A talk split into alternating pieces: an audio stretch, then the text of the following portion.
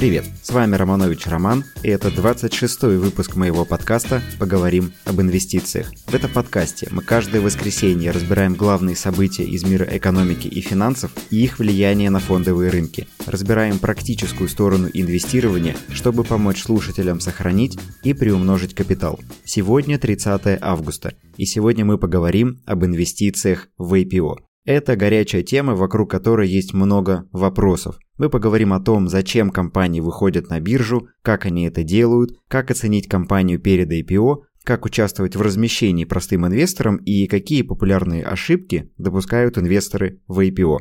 Но сперва по традиции подведем итоги прошедшей недели и наметим планы на следующую. Интересно? Тогда поехали.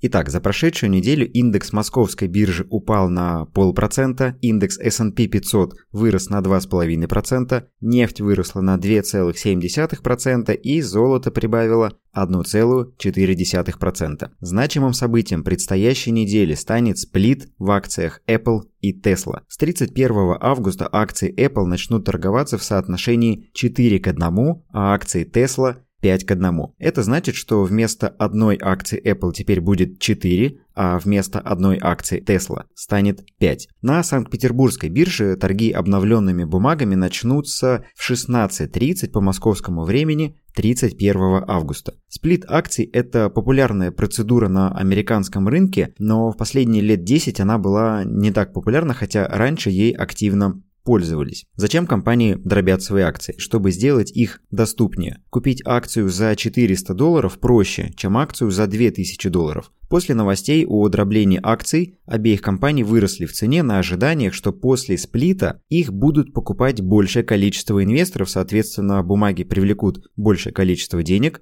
и на этом вырастут в цене. Но статистика говорит о слабой реакции рынка на подобные события. Согласно исследованию NASDAQ, посвященному дроблению акций, которое проводилось с 2012 по 2018 год, акции из индекса S&P 500 которые проводили сплит, имеют тенденцию к росту на 5% в течение года после этого дробления и на 2,5% сразу после объявления новостей о дроблении акций. Как видите, не самые выдающиеся результаты, учитывая уже прошедший рост в этих бумагах. То, что в акции придет больше инвесторов после дробления, это миф, потому что многим уже давно доступна дробная покупка акций. К примеру, такие американские брокеры, как Чарльз Шваб, Fidelity и популярный среди новичков Robinhood еще с конца прошлого года позволяют инвесторам покупать часть акций. К примеру, за 5 долларов любой клиент Robinhood может купить часть одной акции Tesla и заработать на ее росте, ну или потерять на ее падении. Проблема в том, что покупая дробную акцию, инвестор не становится ее владельцем. Такие акции принадлежат брокеру, и брокер просто несет обязательства перед клиентом по выплате разницы между ценой покупки и ценой продажи и обязательство выплатить часть дивиденда, если такие по этим акциям предусмотрены. Но новички об этом почему-то не думают. Главное ведь, что акции растут в цене, и многим этого достаточно. Важная новость. У подкаста появился Patreon. Это значит, что теперь вы можете присоединиться к закрытому сообществу моих слушателей и получать за это бонусы и эксклюзивные материалы. Я сделал несколько пакетов участия в клубе, чтобы каждый из вас мог выбрать подходящий для себя. Для патронов, а именно так называют э, подписчиков автора и поклонников автора на Патреоне, я буду выкладывать записи подкаста на день раньше их публикации, делиться видеоверсиями подкаста, проводить еженедельные инвестиционные планерки с рекомендациями и разбором экономических новостей и разбором отдельных акций и облигаций, а также буду делиться конкретными инвестиционными идеями по тем компаниям, которые торгуются на Московской и Санкт-Петербургской бирже. В открытом доступе подобных материалов либо не будет, либо они будут появляться с большой задержкой. Так что присоединяйтесь подписывайтесь. Ссылка на Patreon указана в описании к выпуску. Если вы слушаете мой подкаст в Яндексе, где нет описания к выпускам, то в описании самого подкаста эта ссылка есть, вам туда. Аттракцион невидимой щедрости, а точнее глупости, разгорался в США последние две недели. Apple поругалась с производителем популярной игры Fortnite, компанией Epic Games. Суть претензии Apple в том, что Epic Games предложила игрокам Fortnite покупки в игровом магазине в обход Apple Store. Позиция Apple здесь понятна. Количество игроков Fortnite в мире достигает 350 миллионов человек, и это самая популярная игра, а покупки в обход официального магазина приложений ударят по выручке Apple. Кроме того, слабость в ситуации с Fortnite создаст опасный прецедент, после которого многие другие компании и разработчики могут последовать примеру Epic Games. Многие разработчики уже жалуются на комиссию Apple Store в размере 30%, и Epic Games нашла способ уйти от этой комиссии, но в итоге и вовсе оказалась за бортом Apple Store. В субботу, 29 августа, представители Apple заявили, что удалили аккаунт разработчика Epic Games, и компания больше не сможет загружать в Apple Store новые игры и обновлять уже загруженные игры. Игроки продолжат играть в те игры, которые были загружены, но обновление, увы, получить не смогут. Но это была подводка. А теперь главная идея. За время карантина на рынок пришли миллионы инвесторов без опыта, для которых покупка акций сводится к нажатию кнопки в мобильном приложении. Какой уж тут фундаментальный анализ. И когда кругом начали писать про Epic Games и их дерзкую попытку уйти от Apple, у этих инвесторов возникло желание заработать на дерзких ребятах, которые решились уйти от Apple Store. Проблема в том, что акции Epic Games на бирже не торгуются. Зато на американском внебиржевом рынке торгуются бумаги Epic Corp – под тикером EPOR. Именно они выпадают в результатах поиска, когда вы ищете Epic Games в мобильном приложении или в Google. Кроме того, поисковые запросы в Google по запросу Epic Games ведут на сайты агрегаторов Investing или Yahoo. Согласно информации на Investing и Yahoo, компания занимается управленческим и бухгалтерским, а также финансовым консалтингом, а в штате трудится два человека. Так вот, за прошедшие две недели акции Epic Corp успели сначала вырасти на 160%, а потом упасть на 50% с максимальных уровней. Объемы торгов по бумаге выросли в 20 раз, и подобные истории случаются на рынке с завидной регулярностью. В 2017 году чайная компания, производящая прохладительный напиток, который называется Long Island, решила прибавить к своему названию слово блокчейн. За пару дней ее акции выросли в цене на 400%, а однако вскоре компания получила иск от комиссии по ценным бумагам и биржам. А, эта комиссия возбудила против компании дело о недобросовестном поведении и в итоге лишила эту компанию листинга на американской бирже. Компания оказалась близкой к банкротству, в итоге потеряла листинг и потеряла 90% своей стоимости. При этом оказалась сильно ниже тех уровней, которые были у компании до смены названия. Вот такая история. Нужно понимать, что 2017 год это был разгар крипты лихорадки, и все, что имело в своем названии слово блокчейн, получало огромный приток денег и инвесторов. И вот с Epic Game получилась похожая история, только вместо Epic Games досталось некой Epic Corp, в которой работает, повторюсь, всего два человека. Поэтому будьте внимательны к тому, что покупаете в свои портфели и не торопитесь. Рынок от вас никуда не убежит, а спешка чаще приводит к потерям, чем к выдающимся результатам. Ну, а теперь перейдем к главной теме сегодняшнего выпуска и поговорим об IPO. В прошлом выпуске я частично затронул эту тему и рассказал, что с начала года индекс IPO компаний вырос на 40%, что в два раза больше, чем рост индекса технологичных компаний NASDAQ Composite. Учитывая возросший интерес к этой теме и разгул разного рода мошенников, я решил посвятить этому отдельный выпуск. Первичный выход компании на биржу называется IPO – Initial Public Offering. Компании преследуют несколько целей, выходя на биржу. Во-первых, чтобы стать публичными. Компания получает рыночную оценку, что в будущем упрощает ей получение кредитов и выпуск облигаций. Во-вторых, выход на биржу используется для привлечения капитала. Компания продает часть бизнеса широкому кругу инвесторов и получает деньги на развитие. И третий вариант, который сейчас наиболее популярен среди американских компаний, это продажа доли и фиксация прибыли для ранних акционеров. Я называю эту цель обкэшиться. Грубо, но максимально четко отражает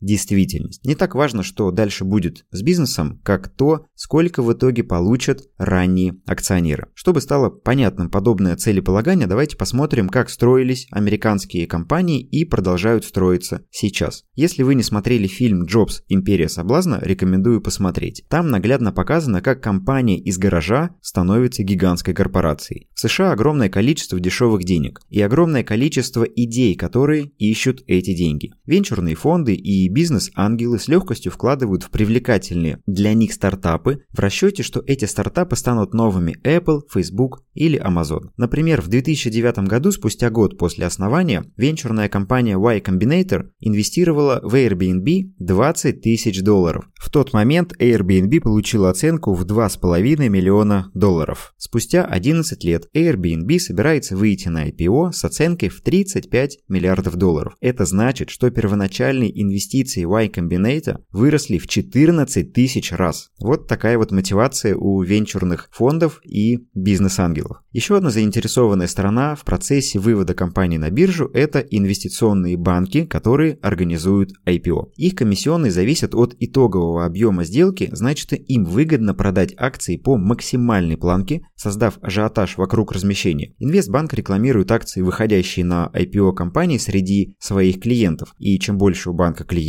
тем больше оказывается ажиотаж. Самые матерые в этом деле Goldman Sachs и Morgan Stanley. И если вы видите их в числе организаторов размещения, это уже половина успеха. Третий участник – это брокер, через которого вы получаете акции в ходе размещения. Самый популярный брокер, который предлагает участие в IPO в России Freedom Finance. Но сейчас он дает возможность участвовать в IPO только квалифицированным инвесторам. А это сумма на счете от 6 миллионов рублей, либо наличие аттестата ФСФР. Минусом Freedom Finance была низкая аллокация и рейтинги клиентов, которые компания выдавала самостоятельно. Аллокация – это процент акций, который вы получите от размера вашей заявки. Чем больше ажиотаж вокруг IPO, тем меньше в итоге будет локация. Причем на размер локации во Freedom Finance также влияют внутренние рейтинги. Если вы новый клиент, вам дадут от силы 1% от заявки. Например, при подаче заявки на участие в IPO на сумму в 10 тысяч долларов, вы получите акции на сумму Та-дам! 100 долларов. Ух, какие деньжища. Не разбогатеть бы за одно IPO. Для старых клиентов с высоким внутренним рейтингом аллокация достигает до 20% в хороших IPO, но это все равно мало. Потому что для хороших IPO, как правило, там аллокация порядка 5-10, ну может быть 15%. IPO, которые хорошие, это те IPO, которые после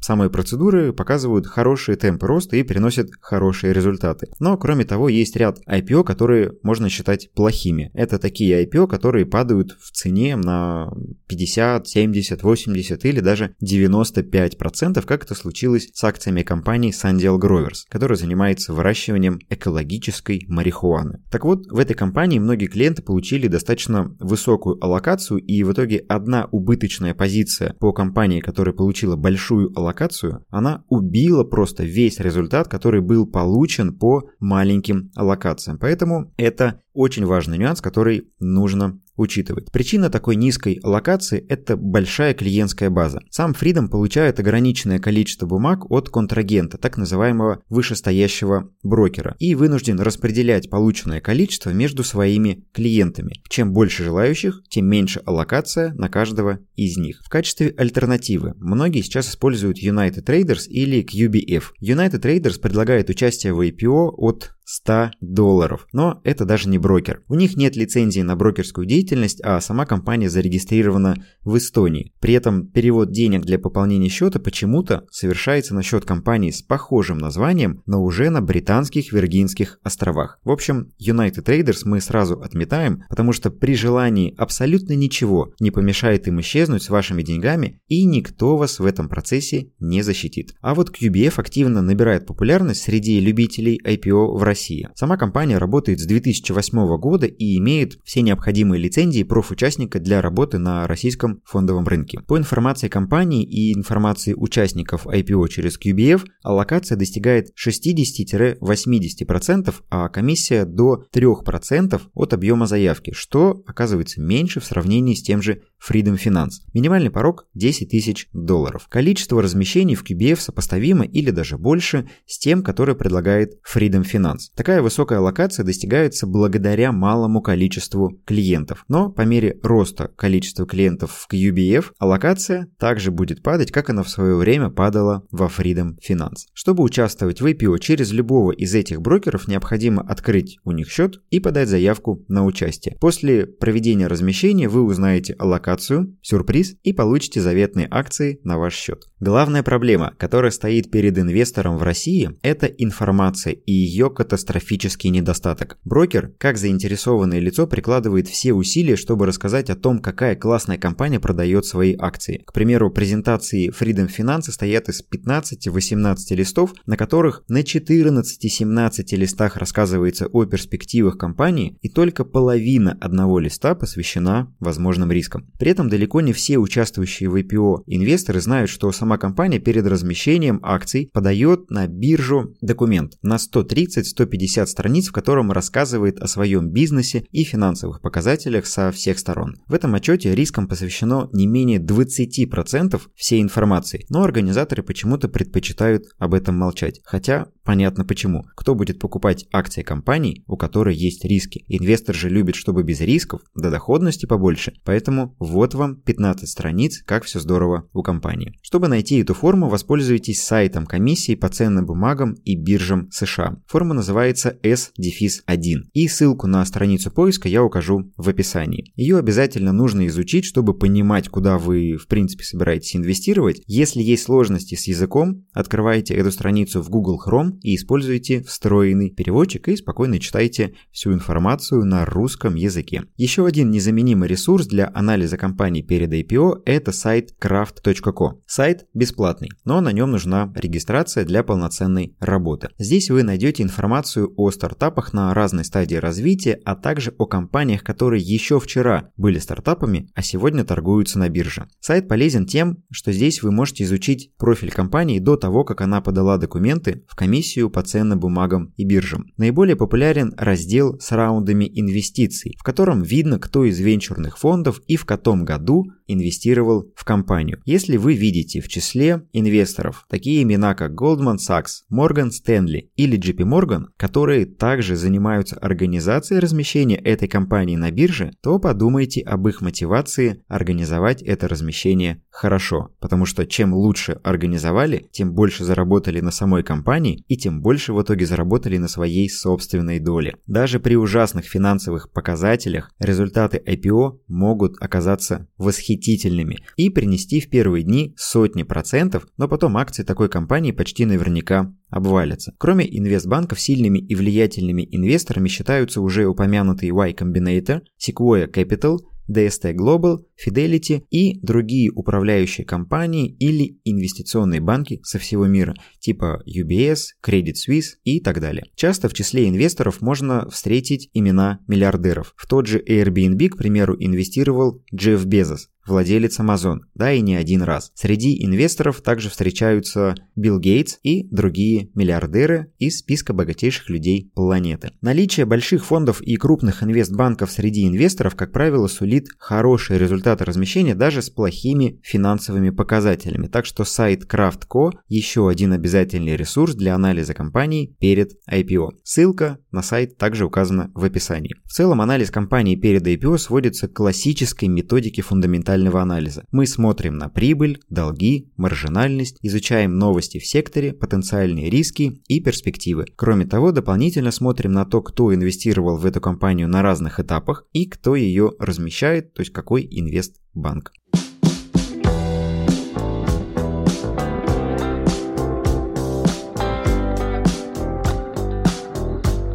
Мы разобрались с тем, зачем компании выходят на биржу, кто основные участники процесса и в чем их мотивация. Посмотрели на брокеров, которые дают это делать в России и обсудили, как проанализировать компанию перед IPO и где вообще найти эту информацию. Теперь давайте рассмотрим альтернативные варианты участия в IPO, если не говорить про прямую подачу заявки через брокера. Первый и самый, на мой взгляд, прозрачный и безопасный – это покупка акций на бирже первый день торгов. Тут нужно понимать, что вы покупаете бумаги уже на бирже, и вы никак не связаны с аллокацией и так называемым локап периодом, когда вы не можете продавать акции после получения их в ходе IPO. Вы можете купить столько акций, сколько сами захотите, и продать их тогда, когда захотите. Никто вас в этих действиях не ограничит. Но для многих проблема в том, что мы покупаем акции уже на вторичном рынке, и, как правило, в успешных IPO акции начинают торговаться на бирже по более высокой цене в сравнении с ценой размещения. Например, китайский автопроизводитель электрокаров Xpeng, который провел IPO 26